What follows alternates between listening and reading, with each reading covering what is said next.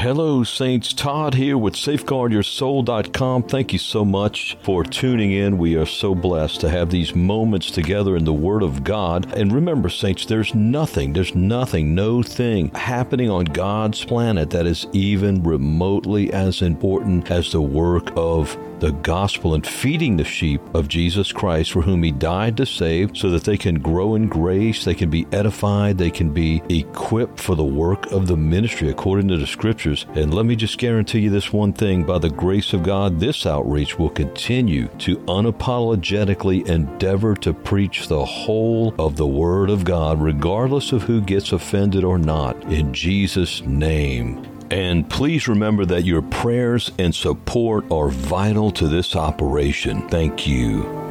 It seems to me through the scriptures that the enemy gains legal, if you will, access to our lives when we have unconfessed sin in our lives as believers. The scripture tells us in Ecclesiastes 10 verse 8, he that diggeth a pit or a hole shall fall into it, and whoso or whosoever breaketh an hedge, a serpent shall bite him. A serpent. Now the serpent was possessed in the Garden of Eden by Satan. Also in Revelation, believe we find where the devil is given several names in his fallen state, having once been Lucifer. And one of those names is that old serpent, Revelation 12 tells us. That old serpent. That's Revelation 12, verse 9. Satan, the devil, he's called also the great dragon that deceiveth the whole world. He is called that old serpent. And when we, according to Ecclesiastes 10, verse 8, when we break a hedge, the hedge of the Lord's protection, if you will, then a serpent or devils can bite us. Now, why do I think that there's a situation where Satan can gain access into the lives of believers? Well, because God tells believers in James chapter 4 that they must submit themselves, therefore, to God, then resist the devil, and he will flee from you. So, Satan, let's take it at face value, then we'll look at the converse, if you will. If we're submitted to God, we can resist the devil, and he has to flee from us. Has no ground in our lives. Now, if we are living in sin, then we are not submitted to God. We cannot resist the devil, and he will not flee from us. He doesn't have to. Now, what's the context here? Well, the context is strife, chapter 3, leading up into this chapter, and also in the beginning of this chapter 4 of James. We see there's wars and fightings among those people he was writing to, those believers. There was lust, there was killing, or probably murderous thoughts and unforgiveness and strife. There's desires to have, maybe covetousness. Again, there's fighting and warring going on in their midst verse 3. And then verse 4, he calls them adulterers and adulteresses. Ye know not that the friendship of the world is the enmity or hate with God. Whosoever therefore will be a friend of the world is the enemy of God. So there's worldliness, this love of the world. And The love of the Father cannot be in anyone who loves this world, right? First John chapter 2, verse 15. So these people have become the enemies of God. These are no doubt brethren. This book was written to brethren. And then he speaks in verse 6, beginning in verse 6, about God giving grace to those who humble themselves. He's bringing the solution in, and that begins with humbling ourselves, then submitting ourselves to God, if you will, or those go hand in hand. Then we can resist the devil and he will flee from us. Now, another evidence that we have that Satan is in their midst is because in the previous chapter, leading up here into this chapter 4, chapter 3 speaks the tongue and how the tongue, verse 6, is a fire, a world of iniquities. So is the tongue among our members that it defileth the whole body and setteth on fire the course of nature and is set on fire of hell, set on fire of hell. Also, toward the end of this chapter, in our context here, we see that the wisdom that is from above is first pure, then peaceable, gentle, easy to be entreated. But in verse 15, the wisdom of the world and of men and of devils is what? This wisdom, verse 15, descendeth not from above, but is earthly, sensual, and devilish. So Satan was obviously wreaking havoc on these people that James was writing to, and hell had broken loose upon them. And I don't think I'm stretching that, friend, because we've got this very wording right here in this passage. Again, the wisdom of this world is what? It descendeth not from above, it's from another source, which is Satan. It's earthly, sensual, and it's devilish. So when we read here in chapter 4, uh, Paul says that these believers who were now on the outs with God, they were like the five foolish virgins who broke their fellowship with the Lord through sin, and namely the sin of neglecting him and having another God, any other God before him, they are in need of getting back right with God. And because uh, Satan has broken loose upon them, and God who giveth more grace will resist the proud but give grace to the humble. So he tells them to humble themselves. And in verse 7 of chapter 4, he says, Submit yourselves therefore to God, resist the devil, and he will flee from you. We get phone calls on a regular basis, and that's what we're here for, helping people to be delivered. And praise God, he's been doing a marvelous work at that. That's why Jesus came. He came to destroy the works of the devil in the lives of people. First John 3 8 tells us the Son of God was manifested that he might destroy the works of the devil. Acts 3 26, the Bible tells us that God sent his only begotten Son to bless us. Jesus came in the volume of the book it is written. In one aspect of that, in Isaiah 61 1, we read that Jesus would come and he would set at liberty those that are bruised and set free those that have been taken captive, and that would be by sin, the ravages of sin, and Satan. And we see the fulfillment of that in Luke 4, where Jesus stands to read, and he reads Isaiah 61 1. It's quoted here. He reads from Isaiah the prophet that prophesied of his coming, the Messiah. And he says, The Spirit of the Lord is upon me because he hath anointed me to preach the gospel to the poor. He hath sent me to heal the broken in heart, brokenhearted, to preach deliverance. There it is, deliverance to the captives and recovering of sight to the blind. That's not only physical, but that's going to be spiritual also. And set at liberty them that are bruised to preach the acceptable year of the Lord. Now notice we have preaching deliverance. And gentlemen, you that are called to preach, we need to preach the gospel. We hear very little preaching in this last hour. We hear teaching, and a lot of that is false and misguided. And so we're going to have to ask God to anoint us with the Holy Ghost in a fresh new way and go on a special fast that God would help us to preach the gospel, not only to the saved, but to the unsaved. So the gospel of Jesus includes preaching and includes deliverance. Am I adding something to this passage? Don't think so. I'm reading it right here in Luke 4 18 and 19, my friend. Jesus came, God anointed him to preach the gospel to the poor. There it is. Preach, proclaim it, declare it. He has sent Jesus to what? Heal the broken in heart. God sent his only begotten son to heal mankind, ultimately in being with him eternally. But there are measures of healing throughout scripture that are still for us today. To preach deliverance to the captives. Jesus delivered numerous people in the gospels from demons. He cast out demons. Remember the woman, I think it's Luke 13, that was a daughter of Israel that was bent over and she was bound by Satan, Jesus said.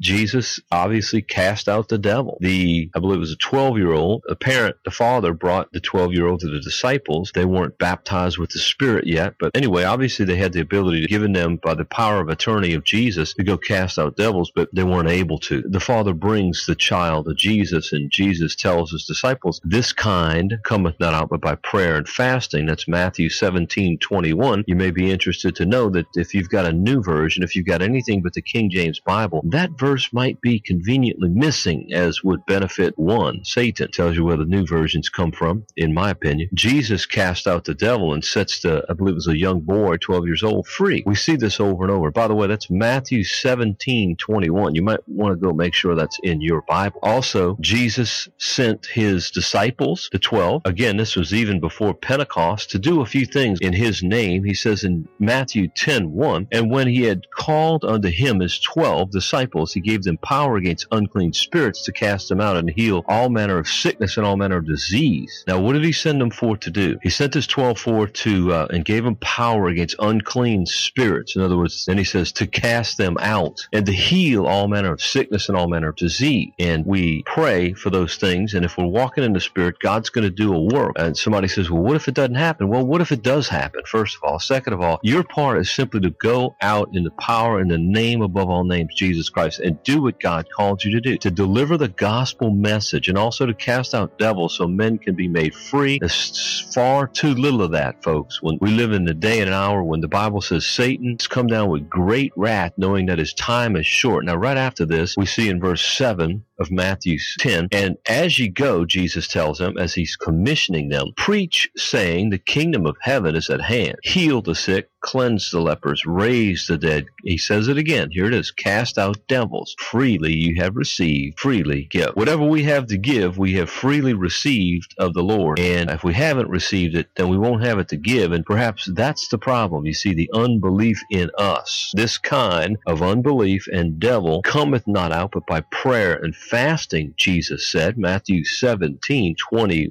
one. And when you've done all you can do to stand, just stand and leave it in the hands of God. But to be in a place with God that you're pure in heart and your garments are continually being washed white as snow by the blood of a lamb as you walk in the spirit. And if you do happen to commit a sin, that you confess it and you deal with it and get it out of your life so Satan has no place and so that you can be a vessel unto honor, meet for the master's use, prepared unto every good work and be able to be fit for the master's use or one who's prepared prepared and one as a tool that Jesus can use. We've got to keep the sin out of our lives. And we've also got to realize that when people come to you for help, many times they have committed a sin, one or more, that has broken down the hedge of the Lord's protection, as we read in Ecclesiastes chapter 10, verse 8. You want to become familiar with that verse. And so they need to confess and repent of that sin and humble themselves, according to James 4, 6, and 7, a prescription from the Lord, submit themselves afresh to the Lord in repentance and returning to Him, then resist the devil. And I believe you and I can help them with that, cast out devils, take authority. Once they've confessed their sins, then they can resist the devil. And he what? He has to flee from them. He has to flee from them. He has no more legal right in the child of God who has submitted afresh to the Lord, having once strayed and allowed Satan to come back into the life and to wreak havoc. And I believe God set it up that way so that there can be a system that runs believers back into the loving arms of Jesus. Because once you've tasted and seen that the Lord is good, you're really not going to want to be under the rule of the personification of evil himself, Satan. And we've, you know, seen over the years where people that served God once, they got caught up in sin, dabble with it. You know, the Bible tells us that there's a progression. Then when lust is conceived, it brings forth sin, and sin, when it is finished, bringeth forth death. In James 1 13 through 15, when we begin to submit our minds to sinful things, then we open ourselves up to lusting, and then comes death. That's how it happened. And in Second Peter, we see also a progression that people can become entangled therein and then overcome in that order. Second Peter 2, 20 and 21. You can become entangled therein in sin and then overcome by it. Also, we see in Second Timothy, I mean, this stuff is all over the Bible, all over the scriptures. We've got to dig this out. We've got to study to show ourselves approved. We've got to own this truth and be possessed by it, and also to teach this truth and these truths to others, beloved. That's what Jesus sent us to do, to teach all men all things. We've got to stop limiting the portion of the Word of God to the, the little smidgens we receive on Sunday morning. Now, I don't want to go off on that right now, but your local church, as good as you think it might be, it's it's not the kingdom of God. It's limited. If I was pastoring, it surely would be limited. I can tell you that. Don't limit yourself to what one man or one little organization's given out. In most cases, that's very, very little. And spiritually, you're dying in most cases. If you go to most of these apostate local churches, they don't give you enough to keep you alive, and it's only on one day a week that you meet with them. This gospel is a daily gospel, or it's not at all, folks. That's what Jesus said. If you're going to follow him,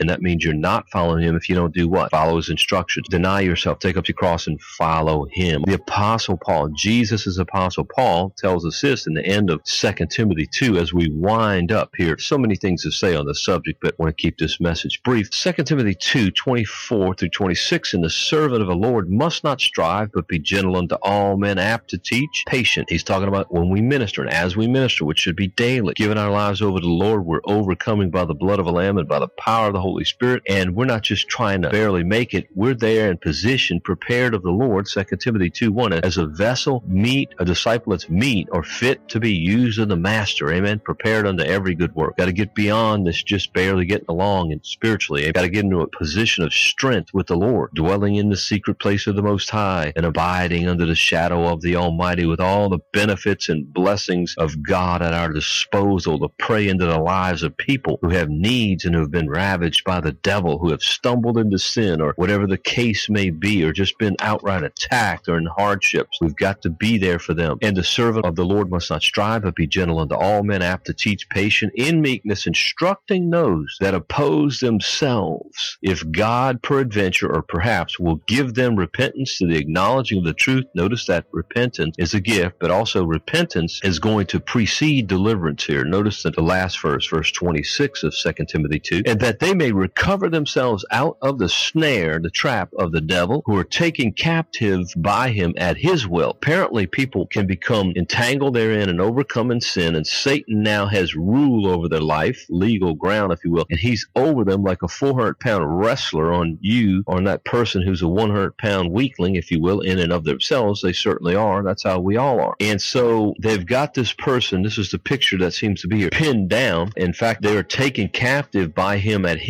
will, and we know his will is nothing but to steal, kill, and destroy, right? Of course. He has no mercy. He is going to ravage and destroy their lives. So you and I, in meekness, have to be there to receive the phone call or to pray for the people and to, be available to them in ministry. Those that oppose themselves, they're in such a place of entanglement and subversion of spirit sometimes that they oppose themselves. If God, peradventure, will give them repentance, see, repentance has to precede this deliverance to the acknowledging of the truth. In other words, the acknowledging of the truth that they've sinned against God, that's opened the door, that's broken the hedge. Satan has come in through that inroad so that they may be recovered, recover themselves out of the snare of who? The devil, who are taken captive by him at his will. When people repent, then God and return to the Lord. Then they can submit themselves to God, resist the devil. They submit themselves to God in humility and repentance. Then they can resist the devil and he will flee from them. I have a long time friend who travels the world casting out devils. And so I discussed with him and further I planted the truth of God in his life that he is wasting his time and money traveling the world praying for people that don't want to be delivered, folks. If they don't want to be delivered, God's desire and mine too, because I agree with God God is to keep those people under the snare of the devil, to keep that 400 pound devil, if you will, figuratively, on top of them, smothering, destroying, making them miserable until they're ready to repent. In fact, a believer that won't repent when he's confronted has to be turned over to who? Satan for the destruction of his flesh, so may be saved in the day of Jesus Christ, according to 1 Corinthians 5. The Lord is a loving, merciful God, and he does not want anyone to perish, and so he will allow people who will not repent that were once his,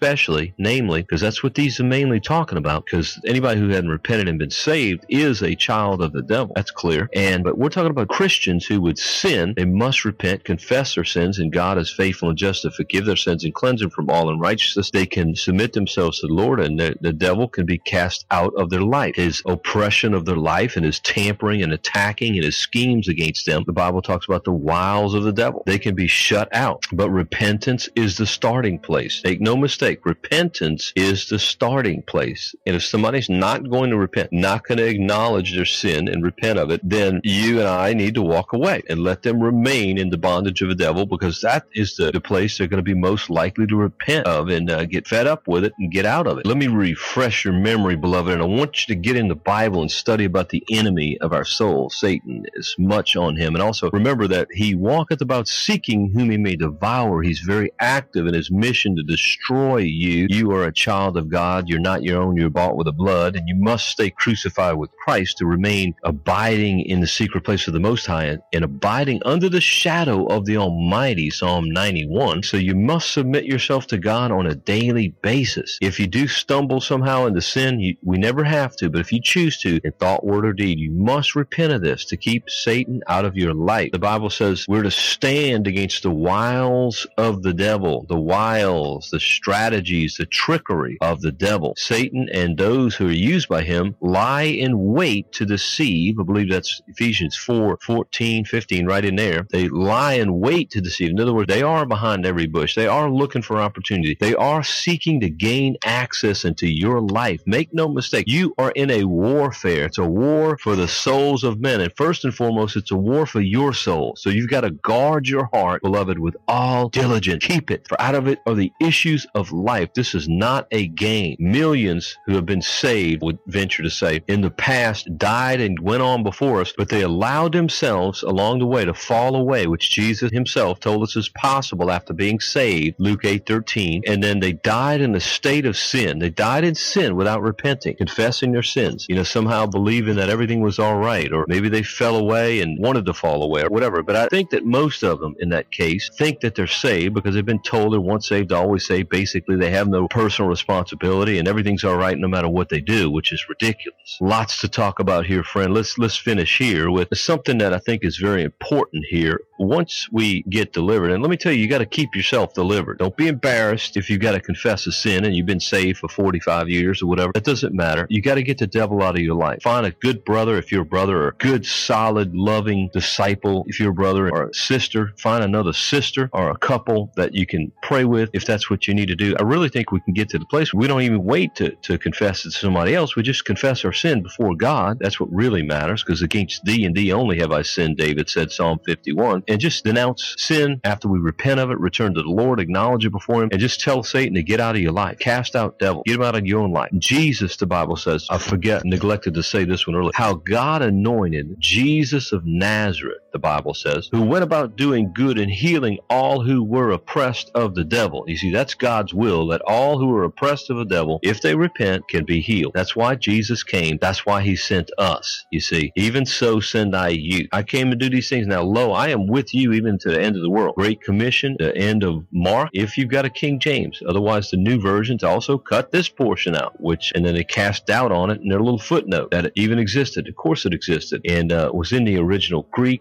In the majority manuscripts. Satan didn't want it in there because he didn't want to be cast out. Obviously, that that's got hoof prints all over it. The fact that it's been removed because Jesus said, "Go ye into all the world and preach the gospel to every creature." Then he says, it's verse 15: "He that believeth and is baptized shall be saved; he that believeth not shall be damned. And these signs shall follow them that believe. In my name shall they do what? They uh, shall they cast out devils. They shall speak with new tongues." See, we're anointed and sent forth to cast out devils. They shall speak with new tongues. Well, that's what happened at Pentecost and throughout the book of Acts and the, the early in the early church. People were baptized with the Holy Ghost. If you're not baptized with the Holy Ghost, you're walking in your own power and you're going to be defeated. You will never accomplish or be fruitful for the Lord as He's ordained you to be. I didn't say you weren't saved, but God wants you to have what many call the second blessing, the baptism in the Spirit. Don't let anybody rob you out of it. It's a gift from God, according to the book of Acts. Jesus said, You shall receive power after that the Holy Ghost has come upon you. He's talking to his own people who were already saved. You shall be witnesses. If you're going to be a witness and you're going to be able to fulfill the will of God, as Jesus stated here, and it had changed, and we're going to be judged by it to be able to cast out devils, speak with new tongues, in his holy name, take up serpent. If a serpent comes our way, there's the word serpent again. And isn't that interesting? We're going to be able to take them up or defeat them, if you will. The Bible, Jesus said that uh, in Luke 10, speaking of serpents, the devil himself, verse 19, Behold, I give unto you power to tread on serpents and scorpions and over all the power of the enemy, and nothing shall by any means hurt you. That's Luke 10, 19. And then back over here to the Great Commission, one of the renderings of it, in the one in the book of Mark 16, at the end of the book. Jesus says, You'll take up serpents. If you drink any deadly thing, it shall not hurt you. God will protect you, in other words. That's all this is saying. They shall lay hands of the sick and they shall recover. Are you baptized in the Holy Ghost, my friend? We need to be baptized with the Holy Spirit. And then it says in verse 20, and they went forth and preached everywhere, the Lord working with them and confirming the word with signs following. All right, what I was going to say, and I want you to go study this. In Luke 12, the Bible tells us, Jesus taught us somewhere beginning in about verse 43, that where when a demon spirit goes out of a person's life after they repent, they cast out the devil because they regain, Jesus gains legal, regains a seat of authority there, if you will, then that demon will go return to that house or that person from whence he came out and find it swept, empty, swept, and garnished. Empty, ESG, empty, swept, and garnished. Then goeth he and taketh with himself seven other spirits more wicked than themselves, and they enter in and dwell there. And the last state of that man is worse than the first. Even so shall it be also unto this wicked generation. Now, one of the things that means is that if somebody gets delivered, you must get them in the word, and as much as they're going to be obedient themselves and take personal responsibility. If you and I get delivered, we have to get in the Word of God and fill our vessel with the oil of the presence of God and the Word of God. Hallelujah. By diligent daily studying to show ourselves approved unto God, workmen that needeth not to be ashamed, rightly dividing the word of truth, so that our vessels are so full of the Lord that Satan can't get in. Instead of being empty, swept, and garnished. I've seen people get delivered, and yet they never diligently followed the Lord after that, and later they were taken over by seven other spirits more wicked than the one that first there. That's Matthew 12, 43 through 45. God bless you, friend. There's so much to this subject. Study to show yourself approved concerning this subject, friend, and feel free to visit safeguardyoursoul.com. God bless you. Well, brothers and sisters, it's been a blessing to spend these moments with you in the Word of God. And remember, there's hundreds of more Christ centered, scripture rich, edifying podcasts on safeguardyoursoul.com forward slash audios. There's also a store page with several many books on there for your edification in Christ. They're all scripture rich and Christ centered. Also, tens of thousands of saints and sinners are being reached every month. And you're your prayers are coveted for the fruitfulness and supply of this outreach. God be praised, by the way, for those who are supporting. And feel free to visit our donate page on the site, and you can use your debit card, PayPal, or Patreon, and you can become a monthly sustaining member if you choose to do so. And a gift of any amount is so appreciated. Part of this outreach is to equip and supply other ministering disciples across our great country country and all over the world. And may God be praised that there's fruitfulness happening among His people and through His beloved saints as we know that the return of our Lord Jesus Christ draws nigh. And we say together in the words of Revelation 22 Even so, come, Lord Jesus. Amen